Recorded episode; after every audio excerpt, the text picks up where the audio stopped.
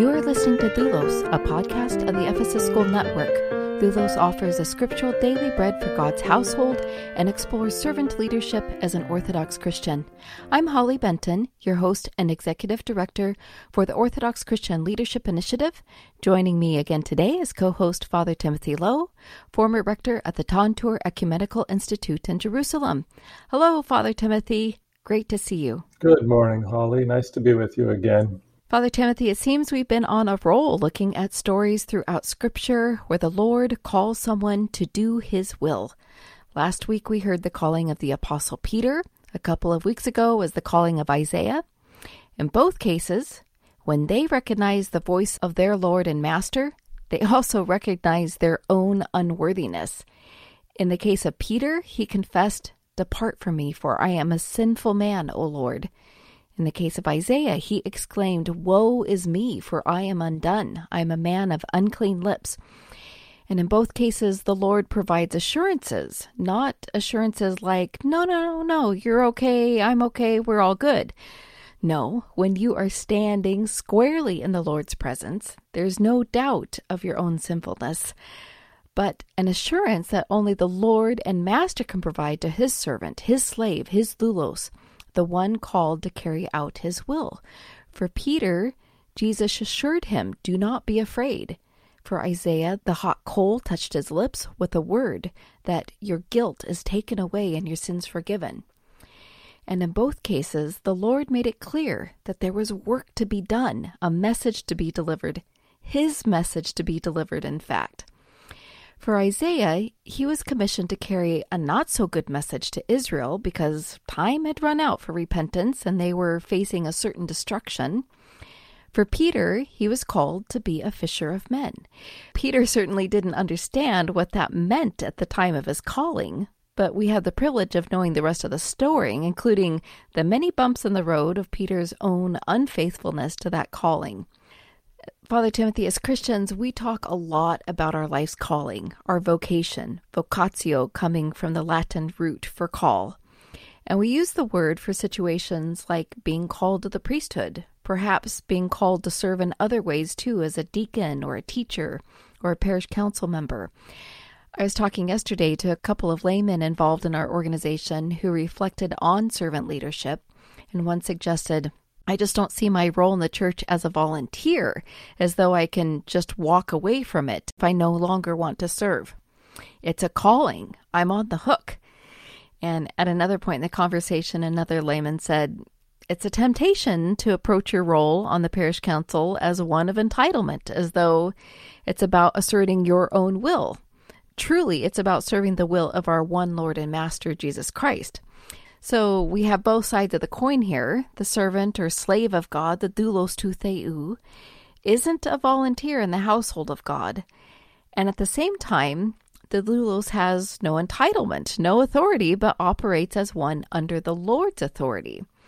So today we're going to be looking at the call of Moses.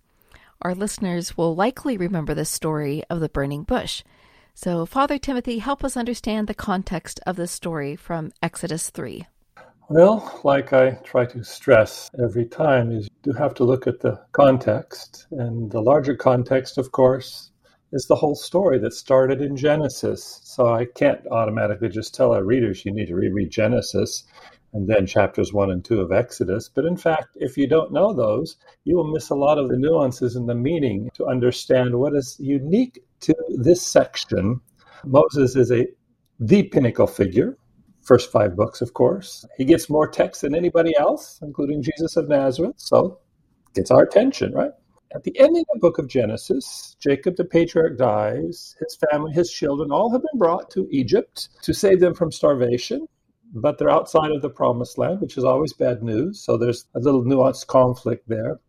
Joseph, the exiled brother, who was the prince of the family, but again, you have to know that story. It ends also with his death. And then Exodus, it starts with a very strange setting because you come from a clan of people, and then all of a sudden you have a new Pharaoh. So the old Pharaoh has died, the one that had negotiated and whom Joseph, in his leadership, as rising to the ranks and being as if he was Pharaoh functionally, because Pharaoh had given him total authority.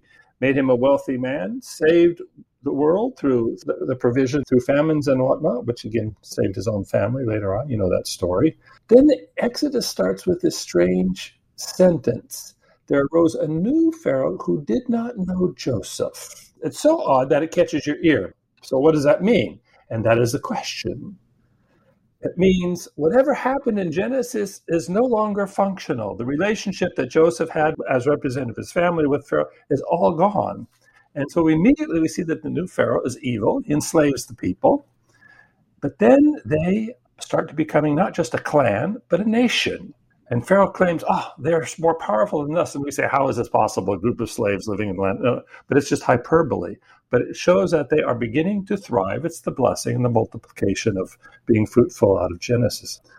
So that's the intro to the next stage in the biblical story. Now, what I want people understand that Exodus is a total reset, total reset, a new beginning. Because whatever happened, you see, Joseph was no longer remembered, which means all that happened is as if it doesn't exist. And these people are starting all over again. And if you read Genesis, and you'll see even with the Moses story, there's a lot of resetting going on. Usually, when something bad happens, you have to start all over. Your computer is not working, you have to reset it, shut it down, start it up again, and hope that that fixes the problem. And that's just sort of the metaphor for the biblical story, all of it. So, what I want people to remember is that Moses gets a birth story. He gets a a strange birth story because the decree was to kill all the Israelite babies, male babies, male babies. And the counterweight to that decree by Pharaoh to destroy them all is two midwives. They are secretly delivering the babies and trying to preserve them. And Moses is one of these babies. And it says, strangely, that as an infant, and everybody knows the story, he's put in a basket and sent in the Nile while his mother watches afar to see what's going to happen the unnamed daughter of Pharaoh comes down to bathe and whatnot, sees a Hebrew baby, recognizes it, and yet she saves the child. So this is a new beginning. This is Moses' birth. Now, what people may not realize is that the word basket is a bad translation because it is the same word as Noah and the ark. My point is because of the literary connection by words, Moses is saved in an ark, just as Noah was. And so you have to connect the stories. And that's why I said reset, new beginning. There's a new chapter, completely, totally new, happening with Moses, and hence the story of him being saved. You don't want to say miraculously, but providentially, which means he's important. Now, the irony, of course, people need to understand that Moses and his counterpart, which is Joseph in Genesis, they're two dominant figures ultimately. Moses is raised as a prince in the house of Pharaoh. In other words, he's given everything no suffering, no being sold into exile by your brothers and rising up and in prison. No, he's given the cushy life by adoption. So he is a prince of Pharaoh. You need to understand his status. Yet, he is intrinsically aware of his connection to the Hebrew people. In fact, he is so bold to say, These are my people, my people. So understand where he's coming from. So when we do our chapter three, we're going to see how far he has fallen, because that is the point. You know, you talked about Isaiah and Peter's one. You you you think you're up here, then at some point you fall, and Moses falls dramatically. And how does he fall? He goes out and he wants to check out his brethren, you see, you know, the prince, you see, adopted into the house, raised in luxury, not the slavery and the brutality and the harshness of the labor. All is given. And he sees his people.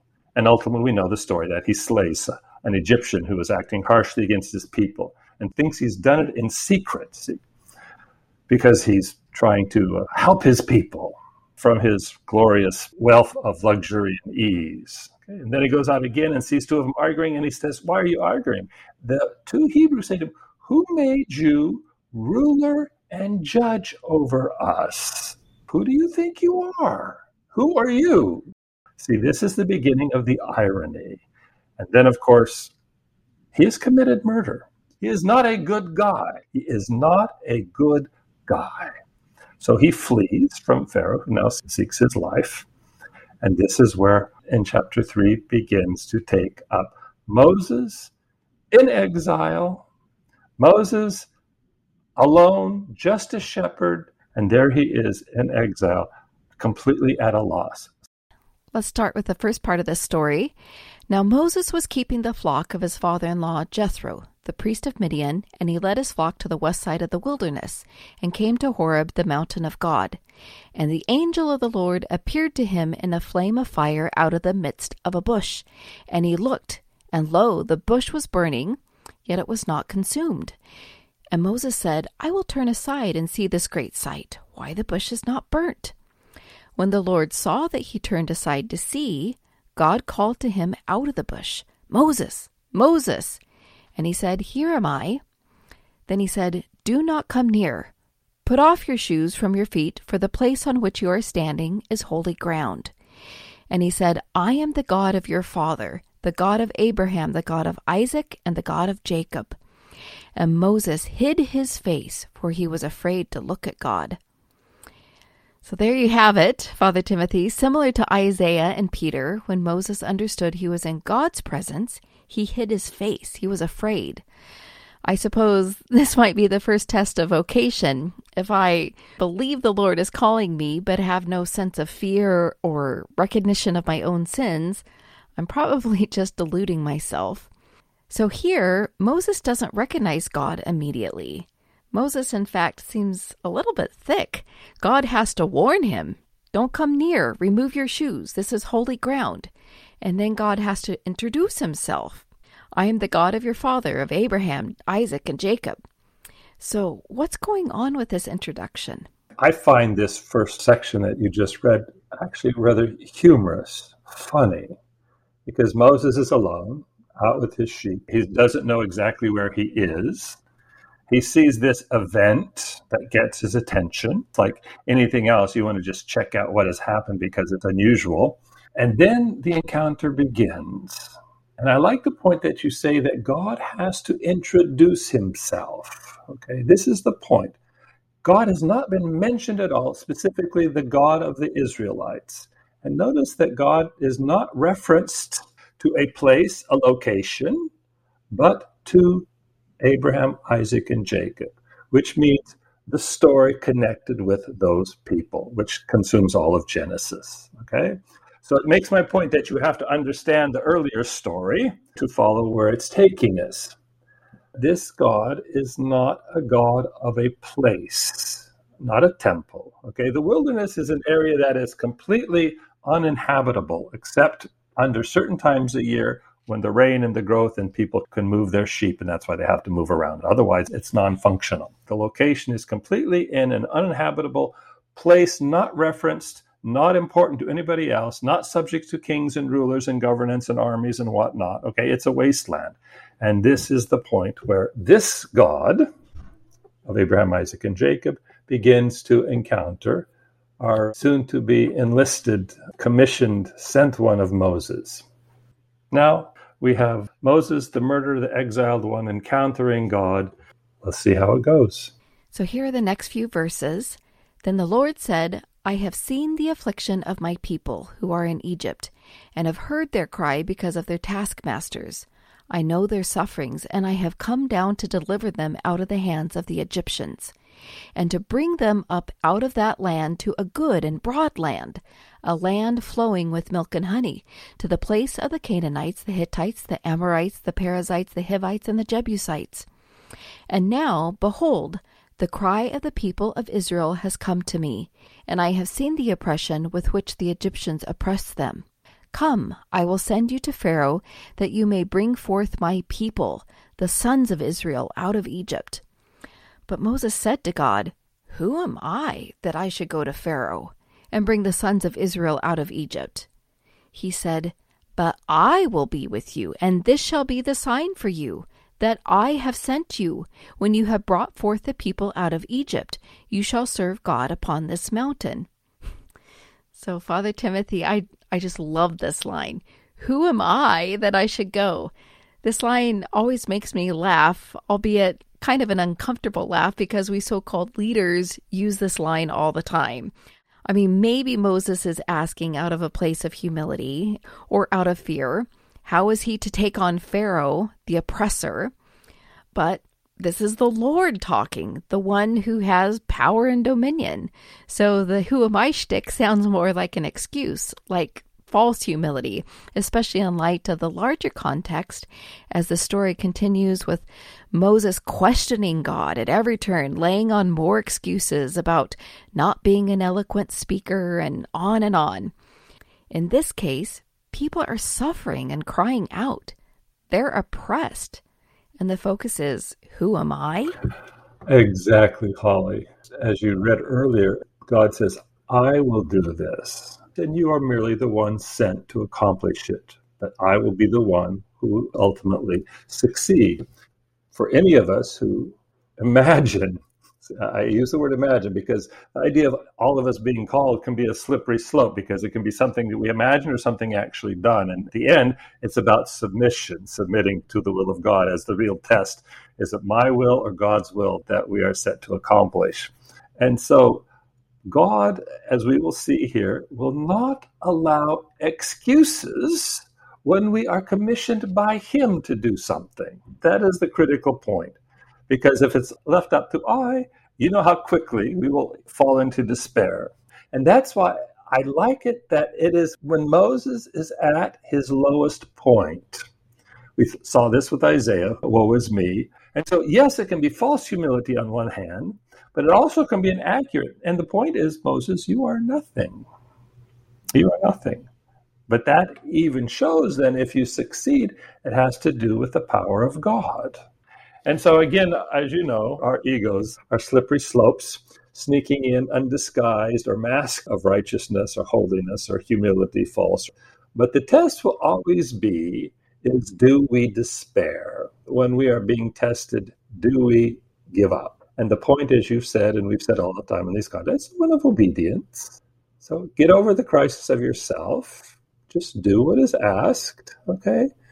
And that's it. That's it. And continue. And the fact that you may not succeed or see the fruit of your labor, I'm already cheating because we know at the end, Moses will not get to the promised land as the final blessing from God. He will not see the fruit of his work. he lives in hope. He's taken away.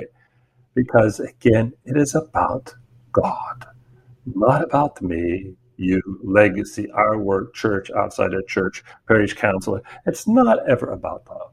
So Moses is learning some hard stories, and we have more to go. So I will stop here and let you continue to read.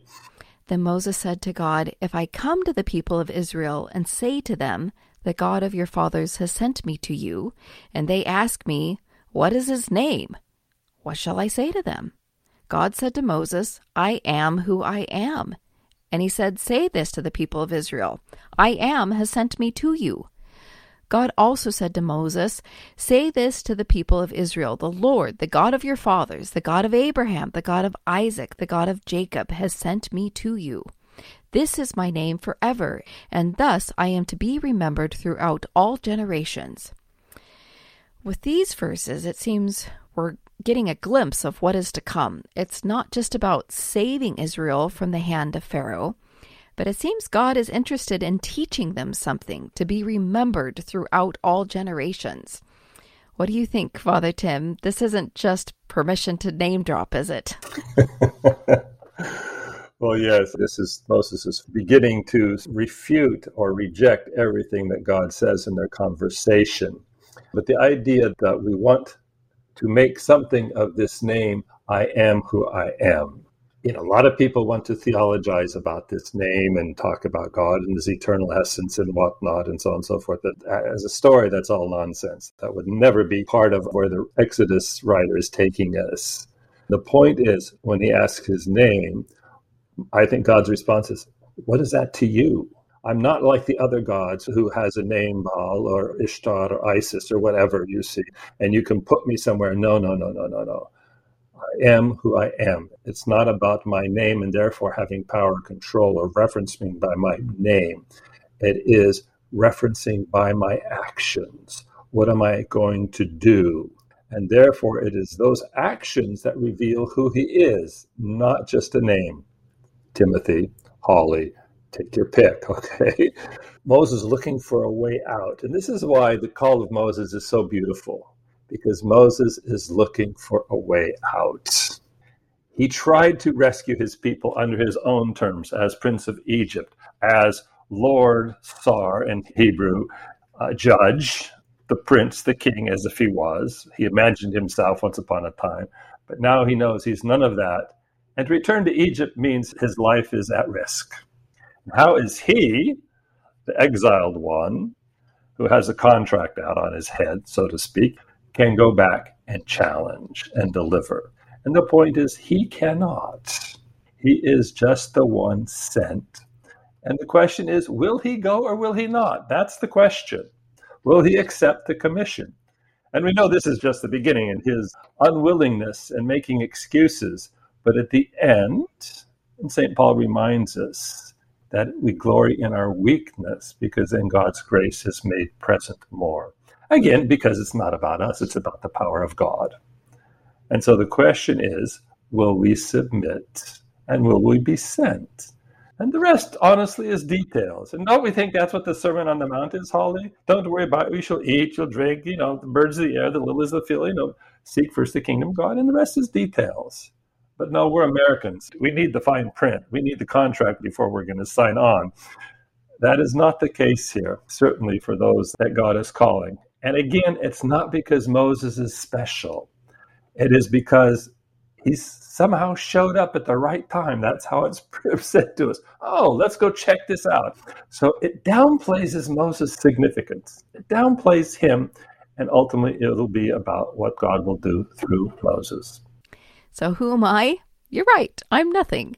But there's work to be done. Pick up a shovel. There's a message to be carried, right? There is work to be done. Yeah, the funny thing is, if we imagine we are called, then we are really under the thumb or the boot or the hand of God. I like in the gospel when the Pharisees claim to know and then Christ slams them. Okay, if you know, then you're in trouble because then you're liable to judgment. You have no excuse we got to be careful how we frame our own selves because we put ourselves in a predicament of uh, lacking no excuse and then be accountable, which of course we are because we chose the God of Israel and the God of Jesus of Nazareth and the God of the Sermon on the Mount and the Last Judgment. So, oh, and you can't go back once you choose, right? Thank you, Father Tim. You know, the story is really rich. As you said, Moses gets a lot of airtime in the Bible.